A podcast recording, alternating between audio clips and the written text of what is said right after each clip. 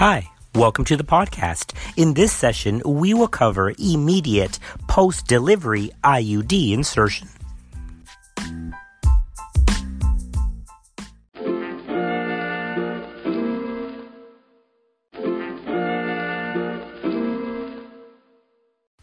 The IUD and contraceptive implant, collectively known as LARCs or long acting reversible contraceptives, are safe and highly effective for most females, including adolescents.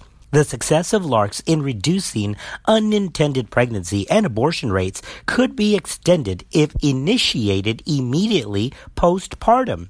Now remember that both IUD and the contraceptive implant are endorsed by the American College of OBGYN for immediate postpartum use intrauterine device placement while still in the delivery room is referred to as post-placental insertion.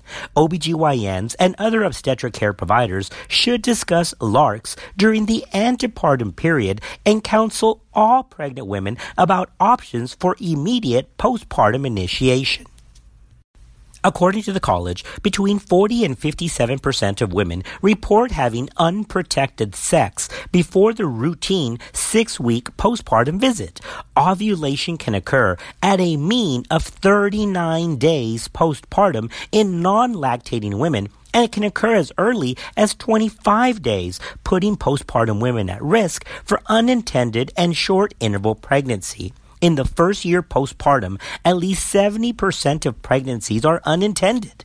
Between 12 and 50% of postpartum adolescents experience short interval pregnancy, defined as pregnancy within the first year of delivery.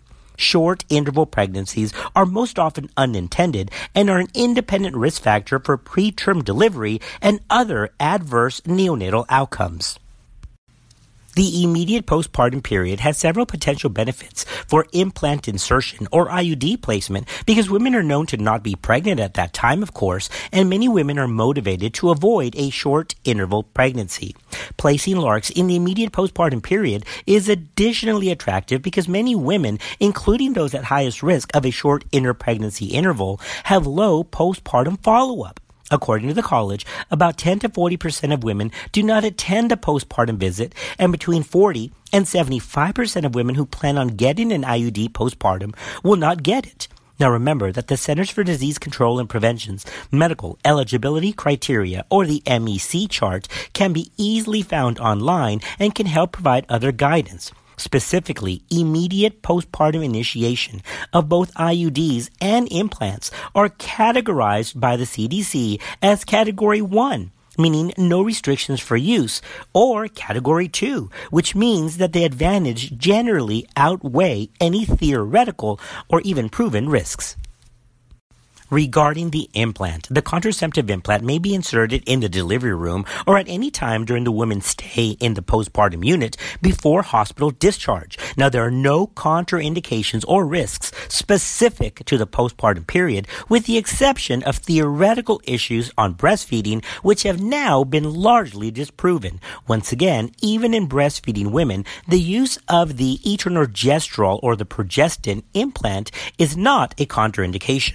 Regarding the intrauterine device, after vaginal delivery, IUD insertion can be accomplished manually or with a ring or Kelly forceps. The IUD is removed from the inserter and the strings are cut to 10 centimeters or so. The wings of the IUD are grasped gently with a ring forceps and the IUD is passed through the cervix and placed at the fundus ultrasonographic guidance can be used if desired. Now, in the setting of a C-section, the IUD is inserted after removal of the placenta and after the uterus has become hemostatic. After starting closure of the uterine incision, the IUD is placed at the fundus with either the inserter, it can be placed manually, or with ring forceps, and the strings are gently placed either manually or with ring forceps through the cervix. After this is accomplished, hysterotomy closure can then be completed. Now remember, for the IUD postpartum insertion, some contraindications exist, and that is peripartum chorioamnionitis, endometritis, or in patients that have puerperal sepsis, the IUD should not be placed.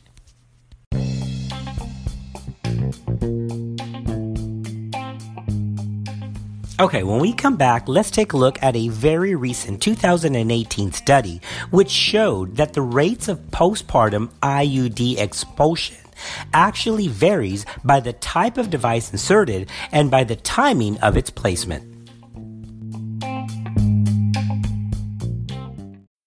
When you need mealtime inspiration, it's worth shopping Kroger, where you'll find over 30,000 mouthwatering choices that excite your inner foodie. And no matter what tasty choice you make, you'll enjoy our everyday low prices, plus extra ways to save, like digital coupons worth over $600 each week. You can also save up to $1 off per gallon at the pump with fuel points. More savings and more inspiring flavors make shopping Kroger worth it every time. Kroger, fresh for everyone. Fuel restrictions apply.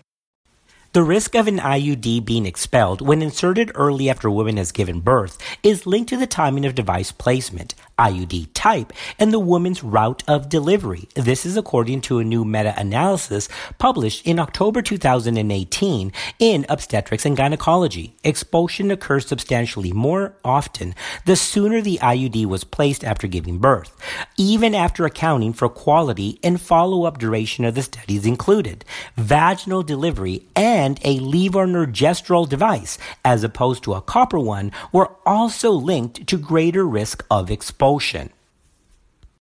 The risk of an intrauterine device being expelled when inserted early after a woman has given birth is linked to the timing of the device placement, the IUD type, and the woman's route of delivery. This is according to a new meta-analysis published in the October 2018 issue of Obstetrics and Gynecology. Expulsion occurred substantially more often the sooner the IUD was placed after giving birth, the study found, even after accounting for quality and follow-up duration of the studies, vaginal delivery, and a levonorgestrel device, as opposed to a copper one, were also linked to greater risk of expulsion. Now, here's what the data looked like. Expulsion rates were lowest at about 2% when the IUD was placed as an interval procedure. That means inserted at least four weeks postpartum. However, remember that a lot of women don't keep that postpartum follow up. So as attractive as that low expulsion rate is, you have to balance that with the low risk of follow up in postpartum women. By comparison, 10% of IUDs placed within the first 10 minutes after vaginal delivery were expelled, but 30% of those that were inserted between 10 minutes and 4 weeks were expelled. So it seems that placement within the first 10 minutes, according to the study, is preferred since the expulsion rate is only 10%, whereas about 30% if inserted after the first 10 minutes. Remember, the data also showed that rates of expulsion also varied by the route of delivery and by the IUD type. Women who gave birth vaginally were about five times more likely to experience an expulsion compared with those who had a cesarean section. IUDs containing levonorgestrel were almost twice as likely to come out compared with the copper T IUDs. Nonetheless, the use of postpartum LARCs is still endorsed and still recommended by the American College of OBGYN, once again, because of the high rate of no-shows in the postpartum visit. Also, the risks of a short interpregnancy interval are much higher than any potential risk of expulsion. So remember, both the Nexplanon or the eternorgestrel insert and the IUD families, whether progestational or copper T in type, should be encouraged for use in the immediate postpartum period.